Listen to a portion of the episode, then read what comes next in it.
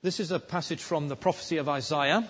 Isaiah lived in the 8th century at a time of great turmoil and crisis, and he uh, prophesied to the people that he lived immediately when he was alive, but then he also possibly wrote down uh, prophecies which were addressed to people who would be living a long time in the future, two centuries later. And those were the people who were living in the time of the exile. The people to whom these words are addressed when it says, Listen to me, you who pursue righteousness, would have been living in Babylon, would have been living in exile, a long way from their homeland, and would have been aware that the reason that they were there was because of the way in which they turned away from God. And after many warnings and prophecies and calls from prophets and, and through God's word for them to return to God, they had uh, been under the judgment of God, and God had sent them away uh, into exile. Now, I'm sure many of us have lived abroad, been abroad maybe on holiday, um, but being in exile is a little bit different to that. It's, it's about being away from home when you don't want to be away from home, when you long to be back uh, where you are familiar, and particularly in this case, longing to be back in the place where God had promised to bless. And so, in these verses here, when Isaiah is speaking, um, he's addressing these exiles and he wants to convince them that even though they are despondent, even though they don't have a lot of hope, even though the promises of God seem very unrealistic, to remind them of the fact that God will surely comfort Zion. God really will do what he's promised to do. As we look at these verses, I'd like to, to ask really two questions. First of all, to explore a little bit about what it means to be in exile, or to use another expression, what does it mean to live in the ghetto? And I'll explain a little bit more what I mean by that. And then I want to explore how it is that we can get back from exile, how we can return from exile, how we can get out of the ghetto. So, what does it mean to be in the ghetto, and how do we get out? What does it mean to be in the exile, and how do we get back? And the first thing that we can say about talking about what it means to be in exile, to be in the ghetto, is that we live as a marginalized minority. We live as a marginalized minority. Um, if we look around the world, whether it's Scotland or Russia or many places around the world, uh, there are lots of places where the Christian church uh, has become or is a very small percentage of the population. Now, we're all encouraged by uh, reports from South Korea and Brazil and Nigeria and possibly other places where we hear about large numbers of people becoming Christians. And that is encouraging, and we do need to hear that.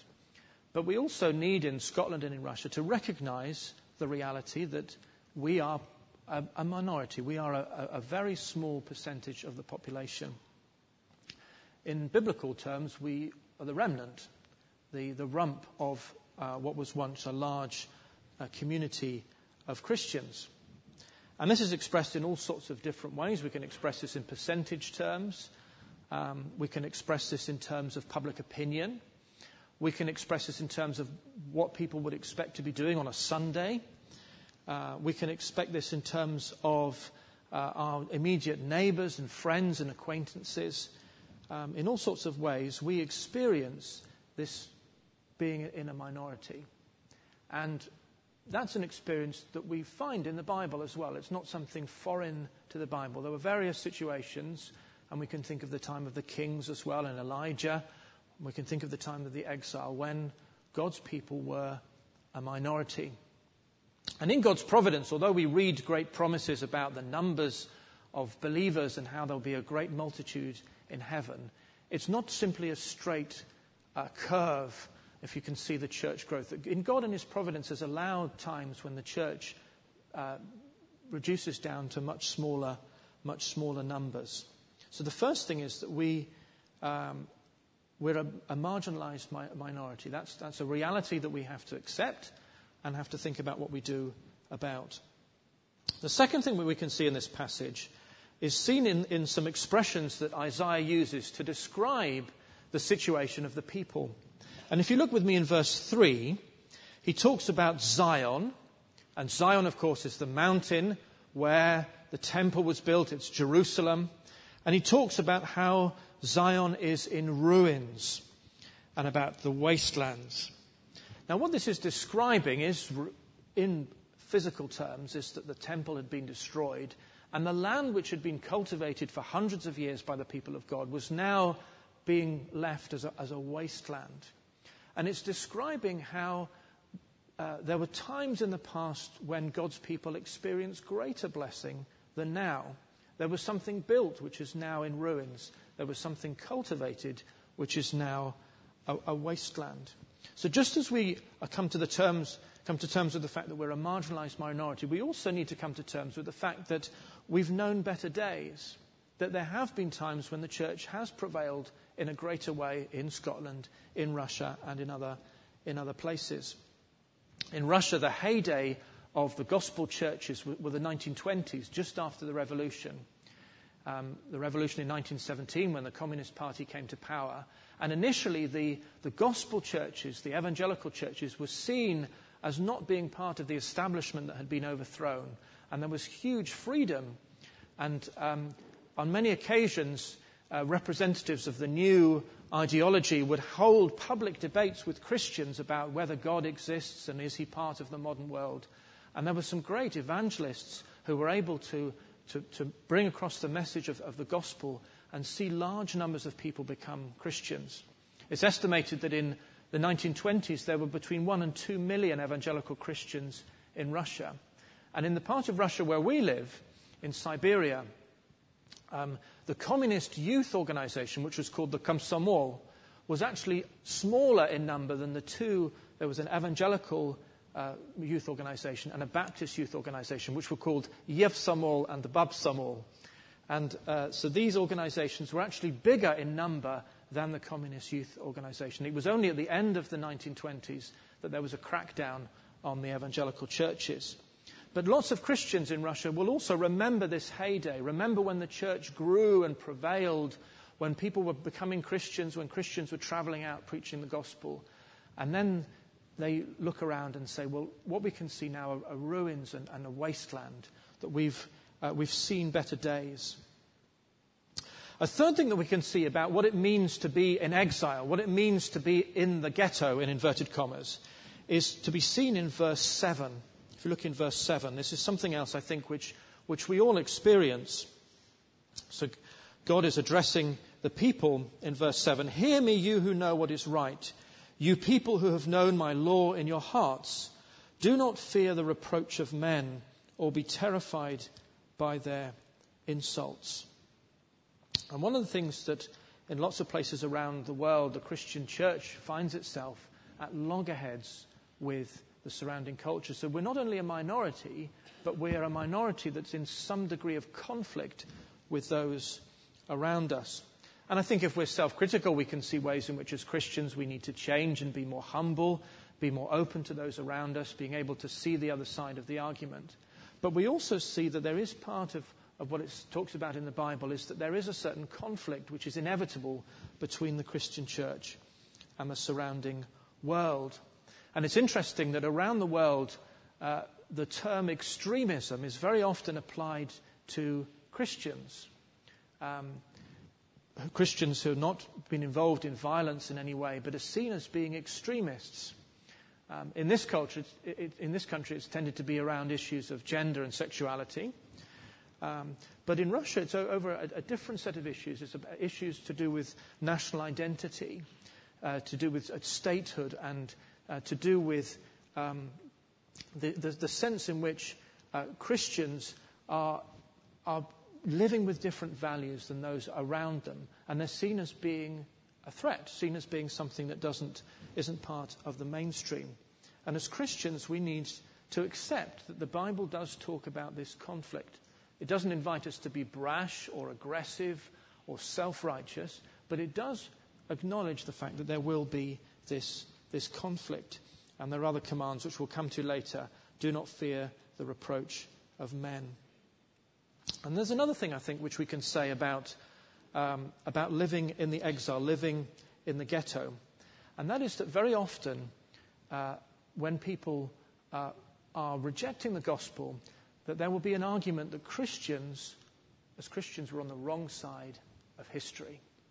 That, that, that things have moved on, that this isn't the time for the Bible and God in the way that you understand it, that we're on the wrong side of history. And I'm sure many of, many of you, many of us have, have seen on television or read or in conversation, we've heard this, this argument.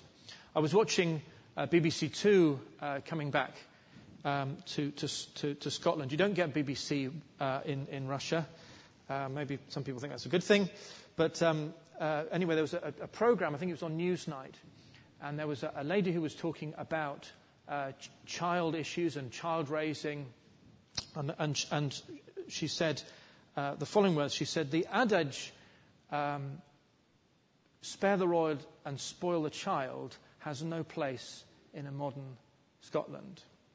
Um, and I, I, think that she didn't know where that was from. She didn't know it was from the Bible, from the book of Proverbs. Um, but she was talking about how discipline, and particularly physical discipline, but discipline of any, any kind, I think, uh, was out of date. That as Christians, if that's what we believe, then we're out of place in a modern uh, Scotland. And in a similar way, in, in, in different contexts, the Christian church finds itself faced with this argument. We've moved on from that. That's not what, what it's about. This isn't the moment for, for these things that are important uh, for, for you.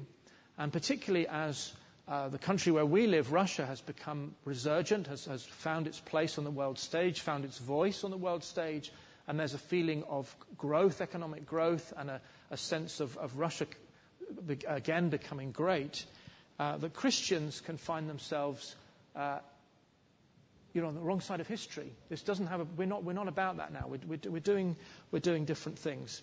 And so, in all these different ways, we find ourselves uh, in exile, in the ghetto. So, there aren't that many of us. We've known better days. We're at loggerheads with the surrounding culture, and we're accused of being on the wrong side of history. Now, there's a, a Jewish writer called Joseph Weiler, and he's talked about the Christian ghetto. He's talked about the particular phenomenon in uh, what's now called post Christian Europe, where the Christian church finds itself in this position of exile, of ghetto. And he describes, uh, in, in an article, he describes three walls of the ghetto. And if you can imagine, these are three things which end up fencing us as Christians off from those whom we want to reach with the gospel, making them, uh, making those to whom we want to reach out alienated from the church and from the gospel. And these are three ways in which we can find ourselves in the ghetto. And he lists these as the, the following three. The first is that we can sometimes lose our ability to explain to those outside what it is that we believe. So we can say, well, that's my faith, or it means a lot to me, or this is how my life has changed. But we're unable to actually give a reason to explain what it is that we believe, the gospel message, to those who are outside of the church, who are the other side of the wall. And uh, this Jewish writer says that that's one of the walls that's separating the Christian church from the surrounding culture, this inability to explain. The second wall he mentions is um, how we can um, fall into the trap of seeing our Christian faith as something private. Our Christian faith as something is, is for me personally but it's not something that has any role in the public square. So, for example, I might have my prayer and Bible time before I go to work, but then while I'm at work, it's as if God is completely absent from that situation. He's got nothing to say. I might look for opportunities to share the gospel with my friends and colleagues at work, but the fact that I'm a Christian has no impact on how I work, on how I understand what I'm doing. And in the same way, in all sorts of ways, the Christian gospel and the Christian church becomes marginalized because we say it's just about my private life. It's just about what happens within, within my soul or maybe within my church. But as soon as we exit the church, then we're out in the, in the big bad world. And, uh, and that has nothing to do with God or the gospel. And the third thing that, um, that Joseph Weiler says, the third wall of the Christian ghetto, is what he calls holiness. Now, he's writing as a Jewish writer, and what he's saying is that we mustn't reduce our Christian faith down to behavior. So we shouldn't say, well, the most important thing is about putting our Christian faith into practice in everyday life. Now, of course, we realize that's extremely important.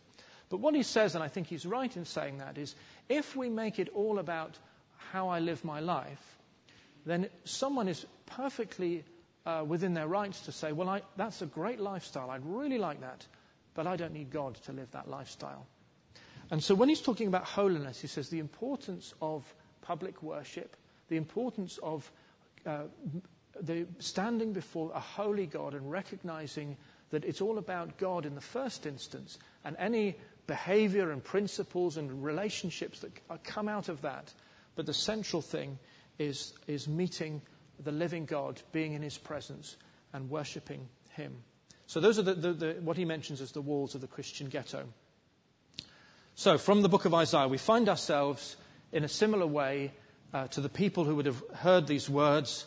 We find ourselves in a position of exile. What do we do about it?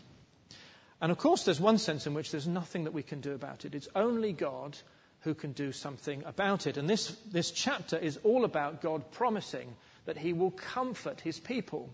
And the word comfort in the book of Isaiah is the opposite of judgment. It's what God does to restore his people after they have been judged. The second half of the prophecy of Isaiah begins with the words, Comfort my people, bring them back, restore them to their homeland, uh, so that they will experience once again uh, God's blessing. Another uh, set of words that's used in this passage is about justice and righteousness, how they will uh, go out from uh, God's throne. Listen to me, my people, hear me, my nation. The law will go out from me, my justice will become a light to the nation. So, in some ways, there's nothing that we can do to bring ourselves back. We rely on God to be doing it. And in the book of Isaiah, all of God's actions in saving are associated with the figure who is described as the servant which is, of course, speaking about the Lord Jesus Christ. And it's through the servant that God will bring his people back from exile and will bring his comfort to the exiles. At the same time, we are called to respond to what God is doing, to believe in what God, is doing, we, to cooperate. Uh, and we read these words in, elsewhere in Isaiah Who among you fears the Lord and obeys the word of his servant? So, just as it all depends on God and His saving action, so also there are things that we can do to, to come back from this exile. So, what is it that we can do? Well, uh, let's begin by verses 1 to 3 in this passage. The first thing that God calls us to do to come back from the exile is to remember who we are. Or more specifically, to remember what God used to make us what God used to make us. And this is this verse Look to the rock from which you were cut and the quarry from which you were hewn. Now, naturally, we would read those verses to think, um, remember how great you are. Um, it's very popular now to be tracing family trees and to see the great ancestors that we had, to trace our family tree and maybe to, to get a, a, coat of arms for our surname. Um, and um, there's, a, there's, a, poem by, by Burns, What's Like Us? You know, who's, who's like us? And let's remember how great we are. Um, but actually, God's not calling the people to do that here. He's doing the very opposite. What he's saying is look to Abraham and Sarah. Look to how humble, how uh, unpromising was the beginning of God's people. And when you see that, when you realize what God used to make his great people, then you'll realize that God is able to fulfill his promises even for you. So if we read these verses again, look to the rock from which you were cut and to the quarry from which you were hewn. Look to Abraham your father and to Sarah who gave you birth. And then these, verse, these words When I called him, he was but one. And I blessed him and made him many. So, what God, through the prophet Isaiah, is saying is realize what, what unpromising raw materials God used to make his people. he started with Abraham and Sarah, two old age pensioners, uh, and there was a long time that they waited to have the, the, their first child to, to begin this, this promised people of God. But it says, I blessed him and made him many. So the first thing we need to do is we need to remember how God takes this unpromising raw material and he does great things with it. That's what we need to remember if we're going to get back from, from the ghetto. Not to have this bigged up sense of how great we are and our great Christian heritage, but rather, as we look back to the past, to see how God has worked in grace to use uh, people like Abraham and Sarah uh, to build his people. The second thing we need to do as we're going to think about getting back from the exile, about getting out of the ghetto, is that we need to realize once again that the church is never supposed to be inward looking. It's never supposed to be about herself, about itself. Um, it's one of those phenomenon uh, of uh, modern globalized societies is the, the selfie. Uh, so this word in Russian is selfie. You can take a selfie. Um, and, and it says a lot about where we are as a, as a culture that, that we want, we're, we're obsessed with ourselves and we want it all to be about us. And sometimes in church, we can make church about ourselves.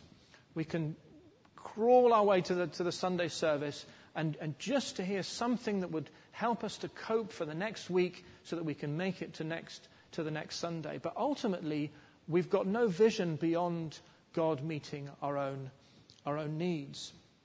And from the very beginning of when God called Abraham, there was always that promise, and in you all peoples of the earth will be blessed. There was always that promise that isn't just about the immediate recipient, it's about God's blessing going further. And we see this in verses 4 to 6. Listen to me, my people, hear me, my nation. The law will go out from me, my justice will become a light to the nations.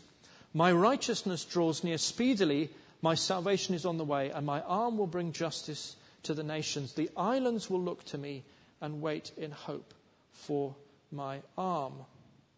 And in, this, in these verses, there's a contrast between my people, the church, and the peoples, the nations, those outside the church. And God's word and law and light will be spread far wider than simply those who are already now in God's church. And so we're never justified in living to defend the fort, just to, to stand our ground. We've always got to remember that God's promises are for those outside the church, those who are yet to be called, those who have yet, yet to come in. Uh, so we can't be a selfie church. We can't be a selfie church. We've got to be a church that's remembering always, uh, as we're in exile, as we're in the ghetto, that it's not just about helping us out, but it's about reaching those around us. Um, I'd like to tell you an example of uh, just how the church, even when the church is very small, can have a huge impact on society. Um, and the, the situation was that uh, my wife and I were attending adoption classes um, our, before our youngest daughter uh, was adopted. And uh, so we're in a group of 14 people in Novosibirsk. And the statistics are that if you're talking about evangelical Christians, evangelical Christians or Protestant Christians would represent half of 1%. So that's one person in 200 in society you would expect to be an evangelical Christian. And that's more or less borne out uh, in terms of people's neighbors and class size and so on, that, we would, that seems to be about the right statistic, that there's one uh, evangelical Christian for every 200 people uh, living in, in Russia, and particularly in Novosibirsk. So there's a, a random group of 14 people who uh, were looking to adopt uh, children uh, from the orphanage. And there was an opportunity at the start of this class to introduce yourself. Um, and it's all quite embarrassing because you've got to talk about yourself to people you've never met before. But you think, well, this is an opportunity to say at least something about the gospel. I can't miss this opportunity to say I'm a Christian and maybe to say something that will be helpful to other people. And uh, I think the exercise was to draw a picture. So I, I drew a picture and drew a fish on there, and there was a Bible. And as I was explaining the picture to the group, I sort of said, well, you know, the Bible is very important for me, and I'm a Christian, uh, and so on.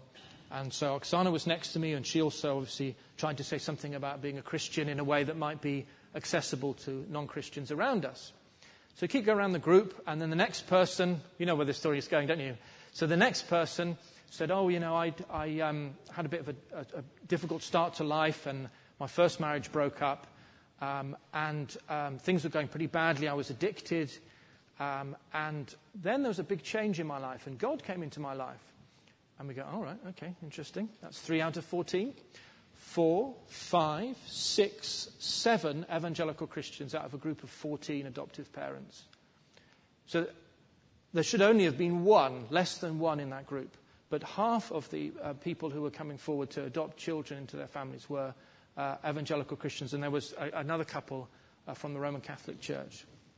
And then what that says is that the Christian church, if we understand what God is doing, we can punch over our weight. We can have an influence way beyond what you would expect if we remember these promises that we're not to be a selfie church. We're a church that knows that God's promises are not just for my people, but for the peoples. Not just for my nation, but for the nations overall. There's another thing that we can do if we want to get back from exile as God works in our lives, how we respond, uh, do our part. And we find that in verse 7. It's a command. God says, commands us, do not fear the reproach of men or be terrified by their insults. It's one of the realities of being a minority that sometimes you get shouted down. Sometimes people don't want to listen. You get stonewalled. There's a wall of emotion, and sometimes you think, I just don't have the courage to stand up and speak out.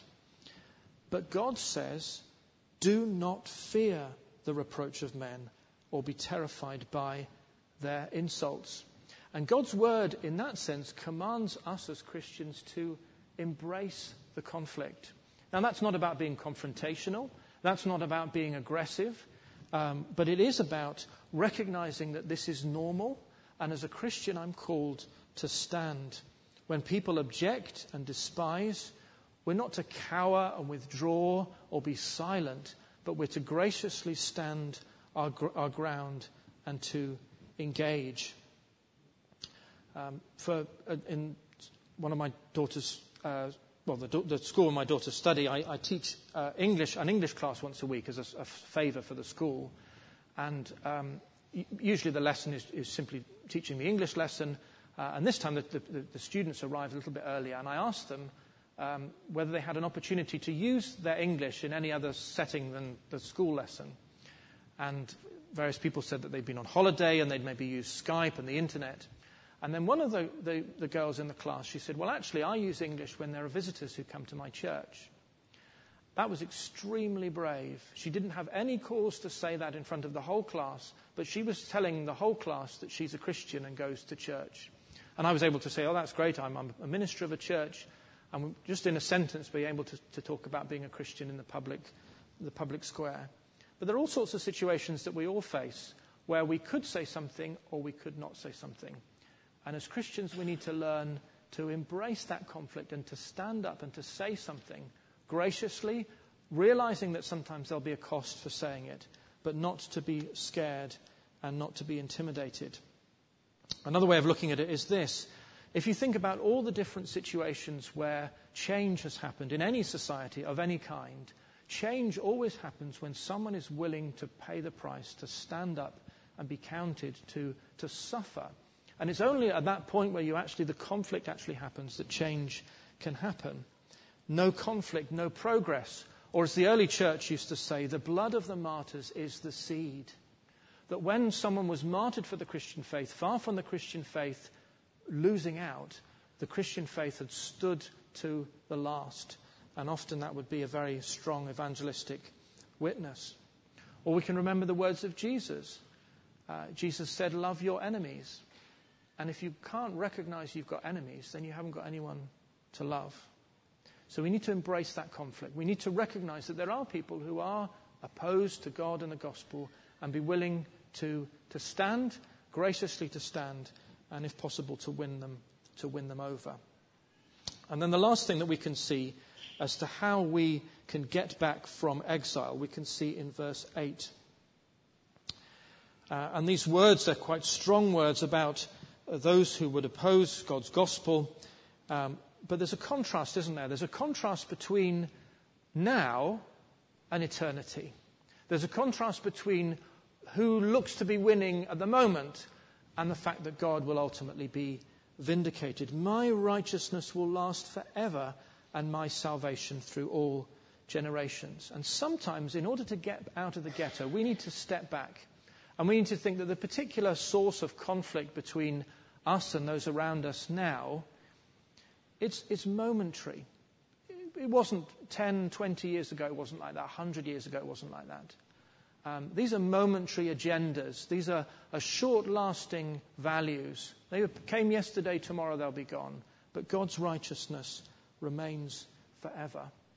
And, and that was a word to those exiles, and that's a word to us as exiles, to be able to have that perspective. And, and church on a Sunday morning sometimes is about that. It's about hearing God's truth. But sometimes it's just about realigning that perspective and seeing things as they really are. Um, and very often, as we come to church um, or as we spend time together as Christians, we can regain that, that eternal perspective to see what really matters and what's really going to, to last. And so, as we look at all these different uh, things that we've seen in the book of Isaiah, how they were in, a, in exile, in a ghetto, but also that God was speaking about bringing them back, how that would not last forever, and that God would bring them back. If we look at the commands in this passage, we see that there are lots of commands to listen and to look. To listen and to look. Now, if you think about it, what is it that you listen to and what is it that you look or watch throughout the week? And there's a huge range of different messages that we receive. And God calls us here to hear His voice and to look and to pay attention to those things which he mentions here. To look at our, our past, where we came from, uh, to look at nature, which seems now very imposing, but actually it says even, even the created order is very temporary compared to God's eternal uh, kingdom. And to listen, to listen to, to, God, to what he says to us. And so as we, as we close uh, this section of looking at God's word this morning, I want to, to call on you to, to look and to listen and sometimes we need to filter out some of those other voices, some of those other things that are calling for our attention, and to listen and to look for what God is saying. Um, and that God, in His grace, would bring us as Christians in the world forward out of the exile, out of, out of the ghetto, so that we can move forward and see His promises fulfilled. Look to the rock from which you were cut, and to the quarry from which you were hewn. Look to Abraham your father and to Sarah who gave you birth. When I called him, he was but one, and I blessed him and made him many. The Lord will surely comfort Zion. Amen. Let's pray together.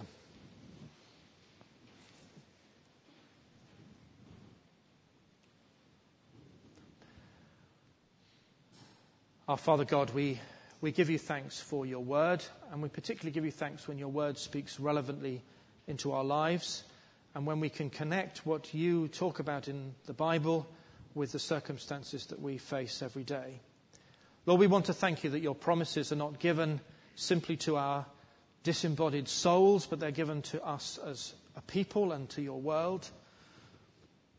And that you fulfill your promises not only in the pri- privacy of our, our times alone with you, but you fulfill your promises in our world and in our lives.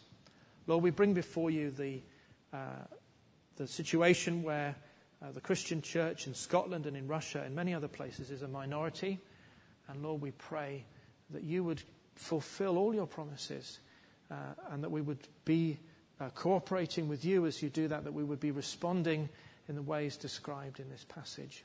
Lord, we pray that you would glorify your name in our day and age and in our countries. In Jesus' name, amen.